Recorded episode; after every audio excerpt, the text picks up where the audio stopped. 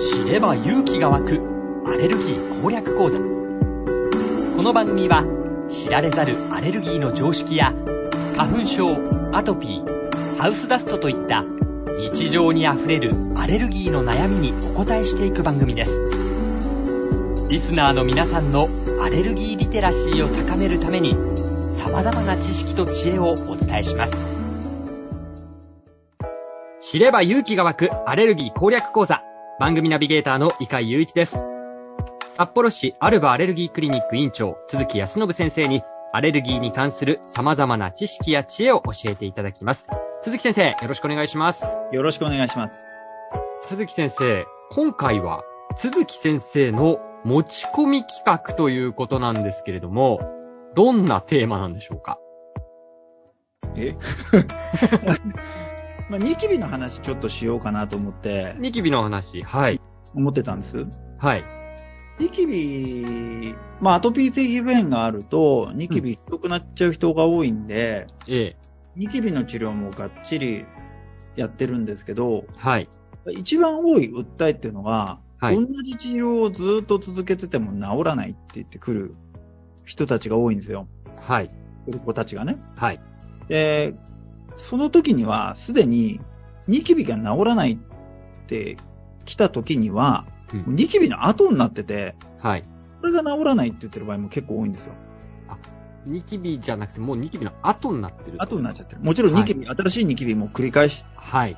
出るんだけど、ええあの、その、今まであったニキビっていうのは後になって、その後がどんどん広がってきて、さらに新しいのを繰り返してるっていうような状況。はい。なんですよ。はい。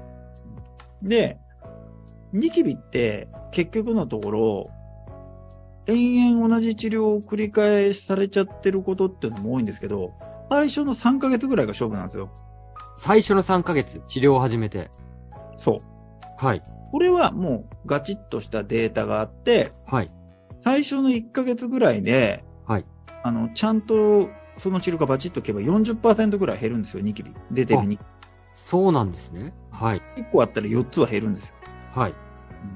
で、次の3ヶ月ぐらいまでに、10個あったのが6個ぐらい減るんですよ。60%減になるはずなんですよ。はい。3ヶ月で。はい。3ヶ月で。うん、ところが、こっから先がちょっと減るペースっていうのが落ちてきて、はい。6ヶ月まで見たとしても、はい。だいたい70%ぐらいなんですよ。ほう。だから、6ヶ月治療してても3割ぐらいは残ってる。っていうことですね。はい。ということは、もうその時点で3割残ってたら後になってるのもたくさん出てるってはずなんですよ。ニキビの出てる数によってはね。ああ、そうか。それだけ経過して、はい。経過して。うん。で、さらに、6ヶ月から、ところが6ヶ月で7割ぐらいなんですけど、はい、6ヶ月からさらに6ヶ月プラスして治療して、要するに1年治療したとしても、はい。減少率って75%ぐらいなんですよ。75%、25%残るってことですか ?25% 残るってこと。はい。うん、だから、同じ治療をしてたら、この25%の割合はさらに増えちゃうよねって話なんですよ。効かないままに同じ治療を繰り返してたら。はあ。それはもうじゃあ、残っちゃうってことですか？残っちゃう。延々繰り返すだけ。はあ。いずれ良くなるっていう甘い考えはしない方がいい。ああ、そうなんですね。だって1年経って良くなってないんだったら2年後も良くならないよね。むしろ悪くなるよね。後になっちゃってるしっていう考えるのが普通。どうしたらいいんですか？そうです。ああ、え？どうしたらいいんですか？そうなりたくないじゃないそうですじゃないんですよ。どうしたらいい？ちょっと、ちょっと油断してました。適当に返事しないでください。どうしたらいいんですか？そういう、そうならないためには。治療法を変えるしかなくて、はい。結局、現行だと、やっぱ保険でやろうと思うと、効かなかった場合、手がなくなっちゃうんですよ。はい。打つ手がなくなる。はい、打つ手がなくなる。ただ、その、いろんな、ね、今だったら本当に、前も出した美容系 YouTuber とかもよくニキビの話とか出してますけど、はい。ニキビの治療って、あの、今手がないっていう話したんですけど、基本やっぱり保険の治療なんですよ。はい、あ保険の効く治療。はい。洗顔、それから保険で使うニキビの薬。はい。それから保湿。保湿。はい。この3つなんですよ。はい。これができてなかったら、あの、どうしてもその治療がね、合ってたとしても、はい。その人の肌質であるとか、体質で、ニキビが抑えきれない人、いるわけじゃないですか。はい。まあ、合わなかったりとかもあるんでしょうしね。ああります、あります。うん。で、その人が、まあ、プラスの治療、うんさらに、あじゃあ保険外の治療も、アドバンスの治療もしようって選んだとしても、この保険の治療ががっちりやれてないと、うん治療の効果ってなかなか薄いんですよ。はい。だから基本はこの治療。なんですね。ですも、それでも、まあ、治らない人も当然いるというね、お話でしたけど。そうです。で、その人たちが選んだ方がいいよと思ってるのが、はい。ピーリング。ピーリング。ケミカルピーリングって呼ばれてる。けど、これ以前ね、ニキビの回の中でもね、ワードとしては出てきましたけど、はい。これがめちゃくちゃいい。めちゃくちゃいい。めちゃくちゃいいと思う。俺的にはね。まず一番が再発予防できるし、ニキビの後にも使えるし、はい結。構マルチに使えるんですよ。マルチに使えるんですか？使える。だからニキビ、まあ治療のできるクリニックだと、はい。もちろん、ニキビが出てる時から使うしね。はい、はい。再発させないようにってこと。そうか、そうか。でも、ものによっては、まあ、もちろんそのピーリングも種類があるし、うんそれから前に話したニキビの跡を消すためのレーザはい。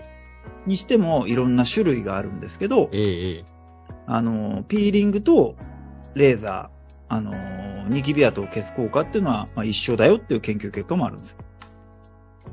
そうなんですね。もちろんものによりますけどね。はい。あるんですよ。はい。それぐらいピーリングって優秀なんですよ。あーですから、鈴木先生のクリニックでは、ピーリングをしている。ピーリング。まあ、ただその患者さん的には、はいレーザーの方がうん特別感があるわけじゃないですか。特別感。うん。じゃあレーザーで、なんか要するにものすごい駅地下で、はい。内装が綺麗で、うん。な受付がいて、なんかまつげくにくりの看護師さんが出てきて、てくれるってなると、満足感はあるわけじゃないですか。やってる私みたいな。なるほど。鈴木先生、急に悪続き出てきましたけど。いやだって、実際そんな感じじゃないですか。悪いわけじゃないうん、まあまあ、イメージね。多くの人がイメージする。ではい。はい綺麗な感じじゃないですか。今俺綺麗な感じで話したんですけど。えそうですね。あの、言葉、文言としては、あの、駅地下で綺麗で、みたいな感じでしたけど。最高じなんかゃないですか。えーなんかそのね、行間がすごい見える感じでしたけど。最高じゃないですか。だって駅近くで内最高装ですよ。でね。綺麗な受付の人と看護師さんが出てきて、はい。特別なレーザー当ててくれるとか言ったら、最高じゃないですか。そうですね。うん通いやすい。はい。うんそれはなお値段もしますよねっていう話になるわけじゃない、はい。誰もがね、はい。思うわけじゃないですか。はい。ら満足感はレーザーの方が高いんです。いやー、そうなんですね。うんな、なんでしょう。や、やってる感じもするというか。うん、だって限られた個室で、はい綺麗な内装で、はい。なんかやってると、で良さそうじゃないですか。そうですね。良さそうって言って、全然良さそうって思ってなさそうなんですよね。思ってますよ。思ってる思ってる。じゃあ思ってるという前提で。だから満足度ははい。高いです。だからいどっちを選うところでぶかはうん、本人が決めればいいだけの話のことで。ああ、そうですか。うん、そういう感じ。そういう感じ。そういう感じ。でもやっぱりアルバの治療にも当然自信を持ってるというか、こうお勧めしてるわけですよね。うん。だってもう、論文何百本読んだかわかんないですからね。うちの治療をこれ組み立てるまでに。そうですよね。そういう。だから、今、ニキビの治療だけで、片道5時間とかかけて通ってきてる子とかもいますけどね。片道5時間？5時間普通ですよ。普通っていうかどうかわかんないですけどど、。え、道内でもだいぶ遠、道内だとしても遠いですし、道外とか。道外も道内もありますけど。ああ、そうですか。まあ、アレルギーを歌ってる病院だったら、道外から来るのとか結構普通ですけどね。いや、そうなんですね。遠方から片道5時間とか結構普通ですけどね。